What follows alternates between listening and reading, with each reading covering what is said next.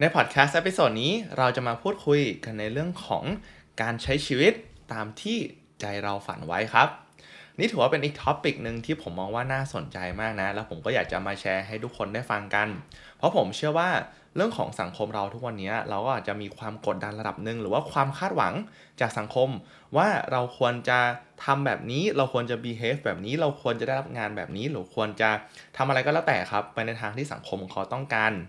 แต่ทีนี้ครับผมเชื่อว่านั่นมันไม่ใช่คำตอบที่ตายตัวสำหรับทุกคน ผมเชื่อว่าบางคนอาจจะตอบโจทย์เนาะเรื่องของการเดินตามสังคม แต่ว่าทีนี้ครับสำหรับบางคน ซึ่งคลิปนี้นะครับจะเหมาะสำหรับคุณมาก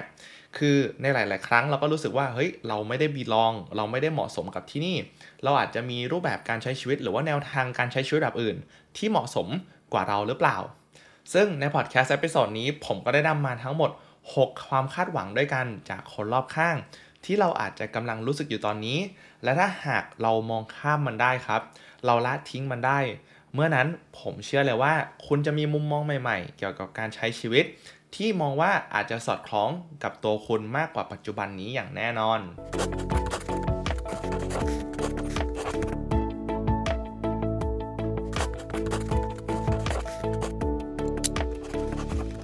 เรามาเริ่มกันที่ความคาดหวังแรกกันเลยครับ letting go of societal timelines สำหรับข้อนี้ความหมายของมันก็คือชีวิตเราครับ เรามักจะเคยได้ยินใช่ไหมครับว่าในอายุเท่านี้เราควรทำแบบนี้ได้ ตอนอายุ 25 โอเค เราควรมีงานประจำที่มั่นคง 30 เราควรเริ่มต้นคิดเรื่องของการแต่งงาน อายุ 40 เฮ้ย เราควรจะมีธุรกิจของตัวเองที่มั่นคงละ 50 โอเค ต้องเตรียมตัวที่จะกะเกษียณแล้วในอีก 10 ปีข้างหน้า นี่คือไทม์ไลน์ที่ทางสังคมครับเขาสร้างมันขึ้นมา แล้วเขาก็พยายาม ให้เราครับเดินตามเส้นทางนั้น แต่จนมาถึงทุกวันนี้ ผมเชื่อว่าเราทุกคนต่างรู้ดีว่ามันไม่ใช่เส้นทางที่เหมาะสมสำหรับทุกคนจริง ๆ เราต่างคนก็มีรูปแบบการใช้ชีวิตที่แตกต่างกันออกไป บางคนอาจจะคิดว่าเฮ้ยฉันไม่เห็นจะต้องแต่งงานตอน 30 เลยเฮ้ยฉันชอบอยู่คนเดียว ฉันชอบใช้ชีวิตแบบโสดเอ้ยอย่างนี้ก็เป็นสไตล์ที่เหมาะสมสำหรับตัวเขา เพราะมันคือเส้นทางชีวิตที่เขาต้องการจะเลือกนั่นเอง เพราะฉะนั้นครับความคาดหวังแรกที่เราควรจะวางลง มันคือเรื่องของไทม์ไลน์การใช้ชีวิตต่างๆ ที่มันไม่ make sense เลยครับสำหรับตัวเราเราไม่จำเป็นจะต้องนำมาคำนึงถึงในรูปแบบการใช้ชีวิตที่เราต้องการจะใช้ ถ้าความสุขของคุณมันคือการที่คุณได้ไปท่องเที่ยวจนอายุ 40-50 ให้เลือกใช้ชีวิตแบบนั้นครับใช้ชีวิตในรูปแบบที่คุณต้องการ เพราะท้ายที่สุดแล้วสิ่งเดียวที่คุณจะมองย้อนกลับมาแล้วคุณระลึกได้ มันคือการที่คุณมองว่าชีวิตที่คุณได้ใช้เนี่ยมันคุ้มค่าไหมและแน่นอนครับ นั่นคือสิ่งที่คุณเลือก ความคาดหวังที่ต้องทิ้งข้อที่ 2 success isn't linear ความสำเร็จไม่ได้เป็นเส้นตรง นี่คือสิ่งหนึ่งที่เราอาจจะโดนกดดันจากคนรอบข้างเนาะว่าเฮ้ยพอถึงอายุจุดๆหนึ่งเราควรที่จะประสบความสำเร็จในด้านใดด้านหนึ่ง แต่ทีนี้ผมเชื่อว่าถ้าเกิดใครได้มีโอกาสรู้สึก หรือว่าสามารถสัมผัสได้ถึงความประสบความสำเร็จนิดนึงแล้วเนี่ยจะรู้เลยว่าเฮ้ยการที่เรารู้สึกประสบความสำเร็จ หรือว่าการที่เราไปถึงเป้าหมายที่เราเคยตั้งเอาไว้ได้แล้ว เฮ้ยจริง ๆ มันก็ไม่ได้รู้สึกว้าวขนาดนั้น บางทีครับความสำเร็จมันคือการที่เราจะต้องเจอกับความล้มเหลวอยู่เรื่อยๆ เราจะต้องมีจุดสำเร็จใหม่อยู่เรื่อยๆ เพราะฉะนั้นครับคุณจะรู้สึกล้มเหลวอีกไม่รู้ตั้งกี่ครั้ง การเดินทางของคุณครับมันไม่ได้เป็นเส้นตรง มันเหมือนกับการปีนเขาครับจะต้องมีขึ้นลงบ้างขึ้นลงบ้าง บางที่คุณอาจจะไปถึงภูเขาจุดสูงสุดแล้วนะที่คุณเคยฝันว่าอยากจะขึ้นไปแต่พอคุณไปถึงปุ๊บ คุณกลับเห็นภูเขาอีกหลายลูกอีกเยอะมากเลยที่ยังอยู่หลังภูเขาลูกนั้น ซึ่งนั่นครับก็จะเป็นความสำเร็จต่อไปของคุณ แต่แน่นอนระหว่างภูเขา มันก็จะมีเหวใช่ไหมครับ นั่นก็คือจุดที่คุณจะต้องผ่านมันไปให้ได้เช่นกัน เพราะฉะนั้นถ้าหากทุกวันนี้คุณมีเป้าหมายบางอย่าง แล้วคุณสามารถก้าวหน้าได้จุดจุดหนึ่งละ แล้วคุณกลับล้มลงเนี่ยให้มองว่ามันเป็นเรื่องปกติครับ ไม่มีใครสามารถเติบโตแบบเป็นเส้นตรงได้ ทุกคนต่างต้องมีการขึ้นลงครับ ชีวิตเรามันคือเรื่องของการขึ้นลงไปเรื่อยๆ ใช่ไหมครับ สุขบ้าง เศร้าบ้าง เครียดบ้างสำเร็จบ้าง นี่แหละครับคือ balance ของชีวิต เพราะถ้าหากเราทุกคนต่างประสบความสำเร็จนะครับ ความสำเร็จก็คงจะกลายเป็นสิ่งที่มันไม่มีค่าถูกไหมความสำเร็จมันมีค่า เพราะว่ามันยากนั่นเอง ความคาดหวังอย่างที่ 3 ครับ มันคือเรื่องของ comparisons can be deceptive การเปรียบเทียบครับอาจจะเป็นสิ่งที่ทำร้ายตัวคุณแทน เรื่องของการเปรียบเทียบตรงนี้ผมเชื่อว่าหลายคนน่าจะมีประสบการณ์ด้านนี้โดยตรงอยู่แล้วว่า ถ้าหากเราเปรียบเทียบตัวเองกับผู้อื่นครับ แน่นอน มันคือการซื้อตั๋วใบหนึ่งครับ ที่จะนำพาคุณไปสู่ความรู้สึกเจ็บปวดในชีวิต แรก ๆ มันอาจจะรู้สึกว่าคุณมีแรงไฟนะคุณเปรียบเทียบกับคนเก่งเฮ้ยแบบฉันมีคู่แข่ง แต่ทีนี้ถ้าหากคุณเลือกคู่แข่งผิด คนนั้นเขาเก่งเกินไป ความมีไฟในตอนแรกครับ มันจะกลับกลายเป็นความรู้สึกแย่ในตัวเอง เป็นความรู้สึกดูถูกในตัวเอง ว่าทำไมเราถึงทำแบบเขาไม่ได้ ว่าทำไมเราถึงสู้เขาไม่ได้ เพราะฉะนั้นครับถ้าหากเป็นไปได้ พยายามอย่าเปรียบเทียบตัวเอง หรือถ้าเกิดมันเป็นนิสัยของคุณเลยในเรื่องของการเปรียบเทียบเนี่ยเพราะตัวผมเองก็เป็นเช่นกันนะผมชอบติดการเปรียบเทียบตัวเองกับผู้อื่น ก็ให้เลือกคนที่เราจะเปรียบเทียบดีๆครับเปรียบเทียบคนที่มีความสามารถเท่าเทียมกับเรา คนที่คอยสามารถผลักดันเราได้ เห็นเราเป็นคู่แข่งของเขาเขาเป็นคู่แข่งของเรา เมื่อนั้นครับหลักการเปรียบเทียบมันจะเวิร์กเพราะเราต่างคนต่างฝ่ายครับต่างผลักดันกันและกัน และคอยดันกันเอง ไปด้านหน้า หรืออีกวิธีการหนึ่งครับก็คือการเปรียบเทียบตัวคุณเอง ในเมื่อวานครับ ถ้าหากคุณในวันนี้เก่งขึ้นกว่าตัวเองในเมื่อวาน นั่นเท่ากับว่าคุณสำเร็จระดับหนึ่งแล้วครับ คุณเพียงต้องเก่งขึ้นวันละ1%เท่านั้นนะ ถ้าหากคุณอยากจะเปลี่ยนไปเลยแบบโดยสิ้นเชิงนะ จากตัวเองในวันนี้กับตัวเองในปีหน้า ถ้าคุณเพียงเก่งขึ้นเพียงแค่วันละ1%นะ ติดต่อกัน 1 ปี นั่นเท่ากับว่าคุณได้เก่งขึ้นมามากกว่าเดิมถึง 37 เท่าแล้วนะครับ มาถึงข้อที่ 4 ครับ fear of judgment shouldn't hold you back ความรู้สึกกลัวจากการถูกตัดสิน ไม่ควรจะหยุดยั้งคุณไว้ จากการลงมือทำในสิ่งที่คุณอยากจะทำนี่ถือว่าเป็นอีกข้อหนึ่งที่แน่นอนมากเราทุกคนอยู่ในสังคมใช่ไหมครับ เพราะฉะนั้นมันเป็นเรื่องปกติที่เราจะถูกกดดันโดยคนรอบข้าง การกลัวที่ว่าเราจะถูกตัดสินไหมผู้อื่นจะมองเรายังไง ซึ่งตรงนี้ครับมันเป็นความรู้สึกที่ผมเชื่อว่าเราทุกคนมี ทุกคนที่เขาประสบความสำเร็จหรือว่าทุกคนที่เขากำลังเติบโต หรือว่าเลือกเดินบนเส้นทางที่แบบ มันไม่ใช่เส้นทางที่สังคมได้วางเอาไว้เนี่ยเขาก็รู้สึกเหมือนกัน แต่ความต่างหนึ่งครับที่แบ่งแยกพวกเขาเนี่ยมันคือวิธีการรับมือกับความรู้สึกตรงนั้นในหลาย ๆ ครั้งเราก็อาจจะต้องมานั่งคำนึงแล้วว่า เรากลัวอะไรมากกว่ากัน ถ้าเกิดมองไปในอนาคตอีก 10 ปี 20 ปี หรือว่า 30 ปี ถ้าเรามองย้อนกลับมาตัวเองในปัจจุบันเนี่ยมองจากอนาคตมาถึงตัวเองในปัจจุบันนะเราจะเสียใจกับอะไรมากกว่ากัน กับการที่เราเดินตามเส้นทางที่สังคมมองไว้ แต่เรารู้สึกเศร้านะ กับกล้าเสี่ยง กล้าสู้โดยแบบไม่สนใจเลยว่าคนอื่นจะมองเราว่ายังไง แต่เรารู้ว่าเราได้ทำตามในสิ่งที่ใจเรานั้นปรารถนา ผมเชื่อว่าคำถามเพียงเท่านี้ก็สามารถช่วยให้เราตกตะกอนความคิดได้แล้วว่า เราอยากจะเลือกเดินบนเส้นทางไหนกันแน่ เพราะถ้าตัวผมเองนะครับ ถ้าหากผมมีระหว่าง 2 เส้นทาง ระหว่างเส้นทางที่ผมควรจะไป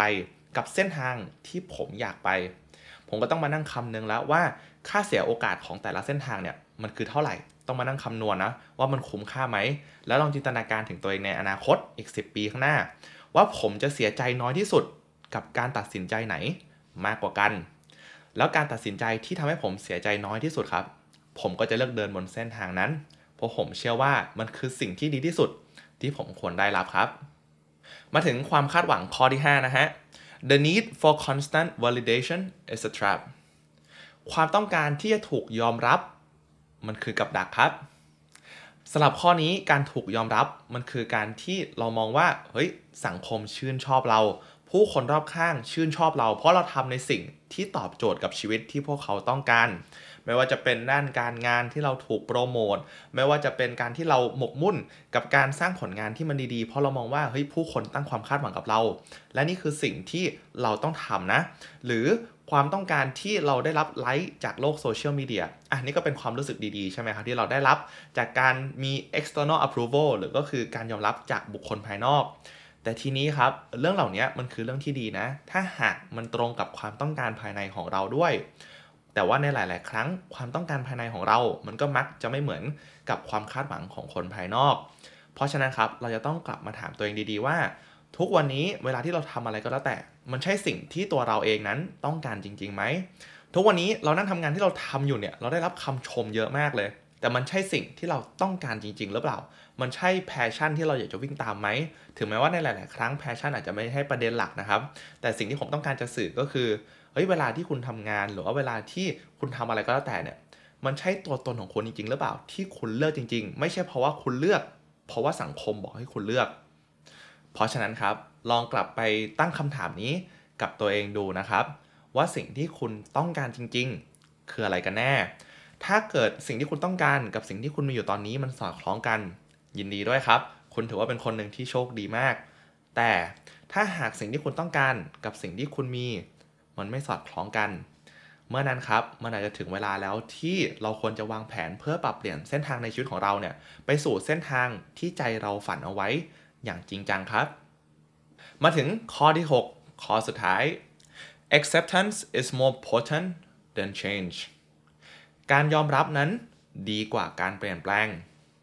สำหรับข้อนี้ครับ ความหมายจริง ๆ ของมันก็คือ เรื่องของเส้นทางที่เราต้องการจะเดินไปเนี่ยในหลาย ๆ ครั้งถ้าเกิดเราจำเป็นจะต้องเดินตามสิ่งที่สังคมได้วางไว้ หรือสิ่งที่ผู้คนคาดหวังเราเอาไว้ หลาย ๆ ครั้งเราก็มักจะต้องเปลี่ยนแปลงตัวเองใช่ไหมครับ เราไม่สามารถยอมรับตัวตนข้างในจริง ๆ ของเราได้ ซึ่งแน่นอนเรื่องของการเปลี่ยนแปลง เราก็ต้องผ่านเข้าสู่ช่วงเวลาที่ยากลำบากเช่นเดียวกัน แต่ทีนี้สำหรับข้อนี้ครับผมต้องการจะสื่อก็คือว่า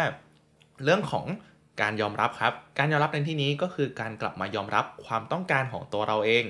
จริง ๆ แล้วถ้าหากเราได้เดินตามในสิ่งที่เราต้องการ เราได้ใช้ชีวิตตามที่ใจเราฝันจริง ๆ นั่นคือสิ่งที่ดีกว่าแน่นอน ทั้งจากความรู้สึกภายในและปัจจัยภายนอก ทั้ง 2 เส้นทางนะครับเรื่องของการเปลี่ยนแปลงไปในเส้นทางที่สังคมต้องการ กับการยอมรับความต้องการของตัวเอง เพื่อเดินไปบนเส้นทางที่คุณได้วางเอาไว้ และอยากจะเดินไปจริงๆเนี่ยทั้ง 2 เส้นทางนี้ล้วนมีความเจ็บปวดทั้งนั้นครับความเจ็บปวดจากการต้องปรับตัว ความเจ็บปวดจากการถูกตัดสินโดยผู้อื่น แต่ 2สิ่งนี้ครับมันคือสิ่งที่เราสามารถเลือกได้ว่าเราจะเลือกเดินบนเส้นทางไหนกันแน่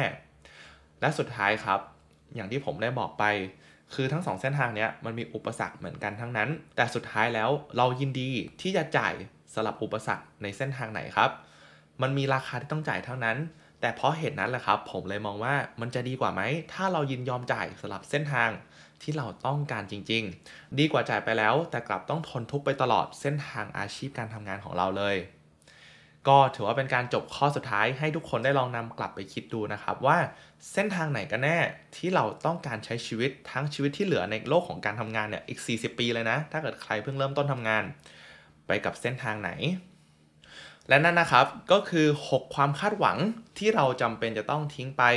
ถ้าหากเราอยากจะใช้ชีวิตตามที่ใจฝัน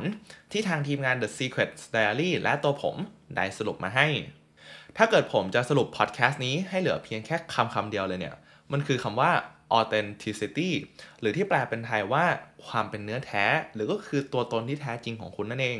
คุณต้องการอะไรกันแน่ ชีวิตที่คุณต้องการเป็นแบบไหน เส้นทางแบบไหนกันแน่ที่คุณต้องการจะเดินไป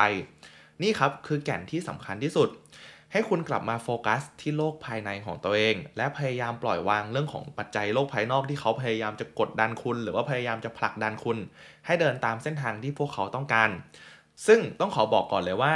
มันไม่ใช่เรื่องง่ายแน่ๆ เพราะถ้าหากมันง่ายครับ เราทุกคนก็คงจะสามารถทำได้กันหมดแล้ว ถูกต้องไหมครับ เพราะฉะนั้นครับ ถ้าหากคุณเป็นคนหนึ่งที่อยากจะใช้ชีวิตตามที่คุณฝันไว้จริง ๆ ให้เริ่มทีละก้าวเล็กๆครับไม่จำเป็นจะต้องก้าวกระโดดแบบขอลาออกจากงานวันนี้เลย ไม่จำเป็นจะต้องการทันหันขนาดนั้นนะครับ ให้เริ่มทีละก้าวเล็ก ๆ เริ่มฟังเสียงข้างในของคนจริง ๆ เริ่มเลือกเส้นทางที่คุณอยากจะเดินไป